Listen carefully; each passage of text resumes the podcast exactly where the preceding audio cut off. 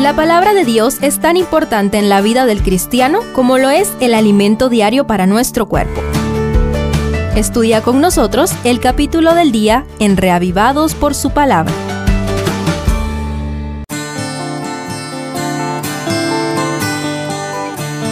Ezequiel 41 nos lleva a conocer la infraestructura del templo, lo cual era el centro del complejo que mostraba la última visión del libro.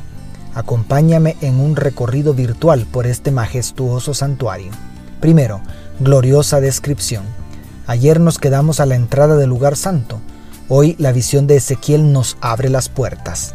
Al ingresar vemos una sala de 10 metros de ancho por 20 de largo, con la altura de un edificio de tres pisos.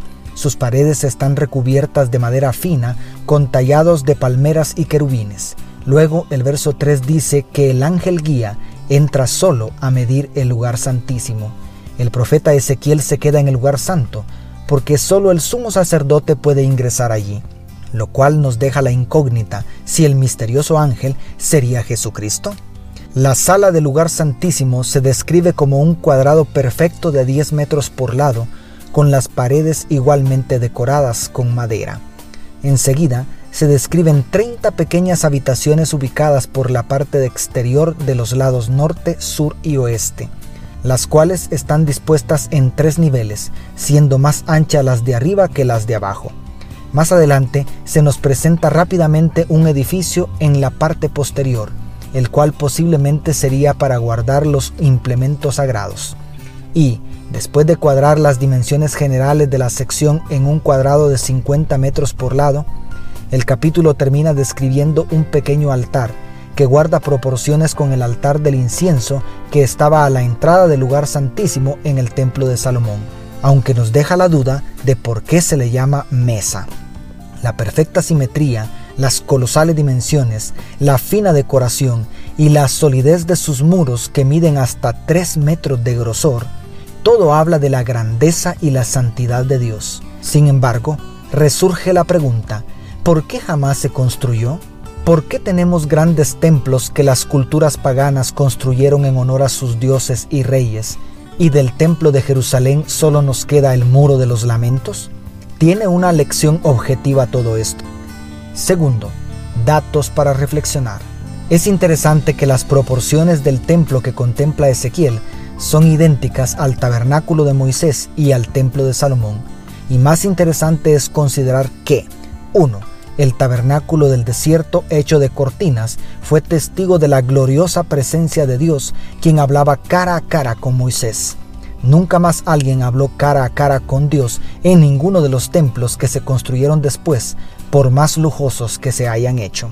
2. El templo inferior que se construyó después del exilio, que luego fue remodelado por el rey Herodes, nunca alcanzó la gloria del templo de Salomón, que estaba literalmente recubierto de oro. Pero ese templo recibió la visita del unigénito de Dios, el Mesías, Jesucristo. 3. Desde que se le mostró a Moisés el primer diseño del tabernáculo, se le dijo claramente que era una sombra del verdadero.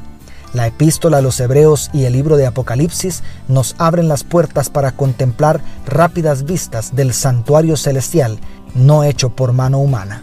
Y 4. El apóstol Pablo declara en 1 Corintios 6:19, ¿O no sabéis que vuestro cuerpo es templo del Espíritu Santo que está en vosotros, el cual tenéis de Dios y que no sois vuestros? ¿En qué te hace pensar todo esto? No sé qué pienses tú, pero yo creo que Dios es mucho más grande que cualquier templo terrenal. Bien dijo Salomón cuando dedicó aquel templo que llevó siete años su construcción. Pero ¿será posible, Dios mío, que tú habites en la tierra? Si los cielos, por altos que sean, no pueden contenerte, mucho menos este templo que he construido, según Primero de Reyes 8:27 en la nueva versión internacional. Con esto no quiero decir que son malos los templos donde se adora al Señor. Lo que quiero dejar claro es que son simplemente un medio para un fin, acercarnos a Dios. Un Dios que podría habitar en el más inimaginable palacio del universo pero escogió venir a nacer sobre un pesebre por amor a ti y a mí. Su morada favorita está en tu corazón.